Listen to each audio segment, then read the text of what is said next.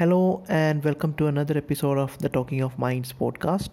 This episode talks about some of the common cognitive biases that happen in, in the share market.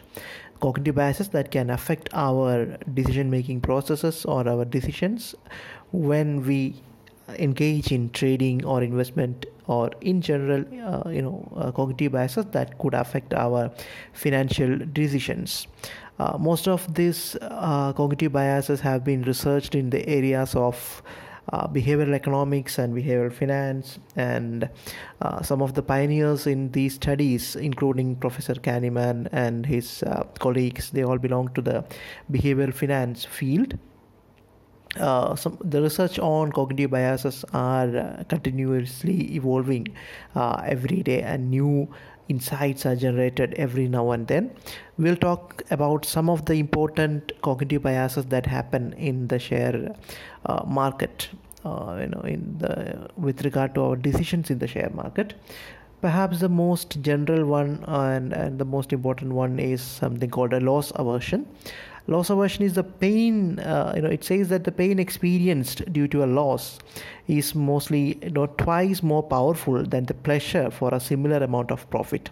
So the pain that you experience when you lose 100 rupees is twice uh, than the happiness or the pleasure that you uh, get when you when you gain 100 rupees. So that's the amount of discomfort that we have with losses. And because of this you know in order we, we we are always on the lookout of avoiding losses than getting profits uh, even though it may seem the other way around for us.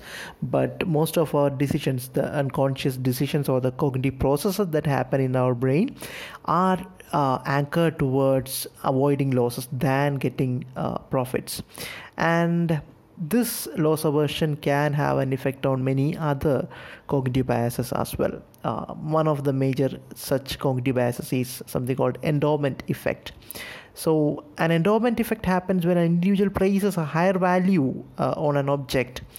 Uh, because of the reason that they have they are holding it or you know because we uh, it is when we place a disproportionate value to something just because we own it uh, because we are of you know we, we are the owner of that thing.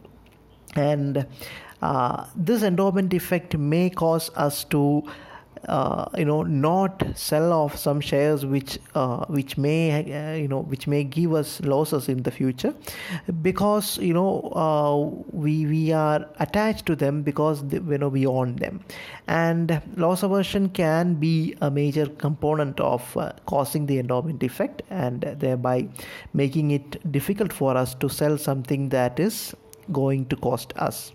Another major you know major cognitive bias is uh, something called a sunk cost fallacy. Uh, it is uh, when we stay invested or we, when we invest more in something because we have already invested something into it not because of any other reason or the most important reason for for us to invest in something or stay invested in something is the reason that we have already invested it.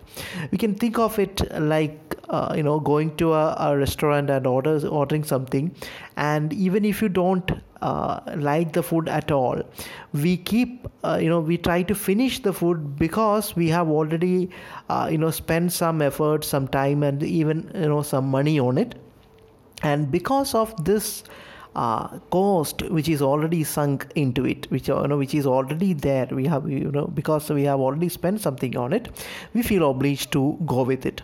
Or this can happen with a very uh, you know with, with an uh, you know um, you know going for a movie which is you know very bad. We do not we don't even like the movie. But since we have bought the ticket and we have come here we just sit through the movie.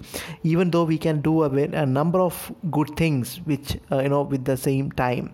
Uh, you know we we sit through the movie because we have you know we have some kind of an investment made in that.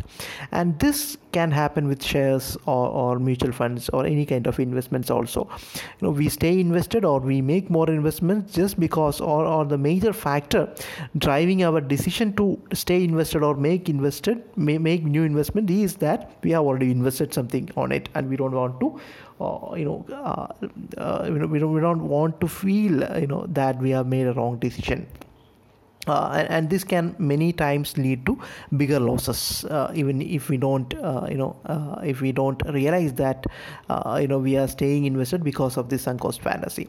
Another important fallacy is something called a familiarity bias which is uh, a tendency to stick to stocks that are familiar to us or stick to things or you know familiarity bias happens when uh, when we like something because it is familiar for us and we make decisions be, you know, based on this familiarity.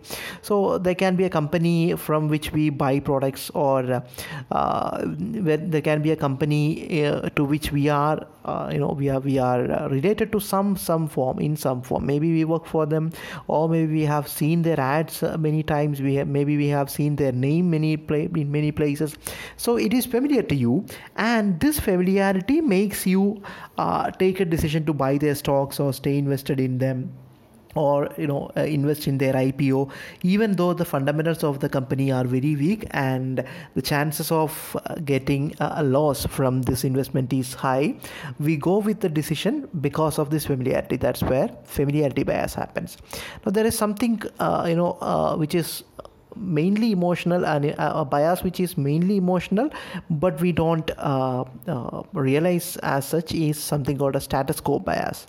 And status quo bias is a preference for the current state of affairs. And this can happen in many places you know even with your routines your health behavior your exercise routine your diet. A lot of things uh, you know a lot of decisions in our daily life are made on the base of this status quo bias. And status quo bias can be a reason uh, behind you know people refusing to uh, rethink their investment strategies people uh, you know refusing to diversify people refusing to sell a stock which is uh, you know which is obviously going to uh, give them losses. A lot of decisions uh, you know financial decisions can be based on something called status quo bias and since these biases most of them are uh, you know they operate at an emotional level we actually take decisions based on these biases and later we find excuses to rationalize those decisions. That's what that's how they work in in most cases another important cognitive bias is something called bandwagon effect which again is not exclusively to to the financial areas. You know it can happen in any any uh, walk of life. Bandwagon effect happens when because when we do something because everyone else seems to be doing the same thing now it has to be stressed that you know it is not that everybody else is doing something. We think or we feel that everybody else is also doing something so we go with a with a decision. Now this can happen in in, in you know, many of our purchase decisions. Even uh, you know uh, you know many of the advertising campaigns are designed in a way that you know they they uh, you know in in a way as to uh, you know trigger this uh, bandwagon effect in us you know to make us feel that everybody is doing us. And we have something called a fear of missing out. Uh, you know we don't want to miss out. And we also jump into the bandwagon. Now this happens with uh, many uh, ipos many many new uh, you know mutual funds a lot of things you know uh, in the financial market and outside the financial markets bandwagon effect can have a very you know a very big influence on our decisions. Another thing uh, which is uh, extensively used in, in the marketing field is something called an anchoring effect. Uh, anchoring effect happens when when our decisions or our cognition our thought processes are uh, you know are tied to an arbitrary figure uh, you know an offer price that we see a percentage discount offer that we see or a striked out mrp in in a shopping website you know uh, something that is actually you know the mrp is 5000 and they are giving it to you for 1500 or 1099 or, or 999 so this striked out figure you know which is obviously a larger figure uh, you know it gets into a mind it gets anchored and you compare the the current price to this striken out figure and we don't know whether you know there is actually an mrp like that or some you know, something. But you know you get anchored your thoughts get anchored to that higher uh, figure and when you buy something you get a feeling that you're getting a bargain uh, you know even though it may not be actually so. And uh, this happens in all kind of bargainings where you know uh, where a seller puts a very high price to start the bargaining. And and this is done to give the buyer a feeling of uh, you know getting something at a very lower price than the initial price even though this initial figure may not have anything to do with the actual value of what is being uh, bargained. And uh, anchoring effect can happen uh, with with our portfolios you know. We may get anchored to a current market price or current trading price of a share even though there has been a very sharp increase in the prices recently uh, even though the share may not have an in, an intrinsic value uh, you know anywhere near to this uh, the figure that you saw. But when you see a figure and then you see that the share is the share price is going down from what you were anchored to or you know, you know uh, it's going down from the values you saw uh, initially you may have you know may you may take a split second decision to buy the uh, you know buy the share thinking that this is going down you know and this is you know the, uh, thinking that this is the right uh, time to uh, buy this stock. Now this this is how the anchoring effect can have an effect on our purchase decisions and all and as I already said, these are not an exclusive list of cognitive biases that can have an effect on our financial decisions, but all these can have a, a very important uh, effect on how we make purchase decisions or financial decisions or investment decisions. And uh, one important way of avoiding or trying to avoid these cognitive biases is to be aware of them. Uh, you know we need to be aware that many decisions that we take uh, with regard to financials in, in investment or in, in, in, in any kind of decisions can be influenced heavily by these cognitive biases. And being aware of them is one of the major you know things or one of the uh, best things that we can do to counteract the effect of these cognitive biases in our decisions. Uh, thanks for listening. That's all about you know some of the major cognitive biases that can happen in uh, share markets and in financial decisions. Thank you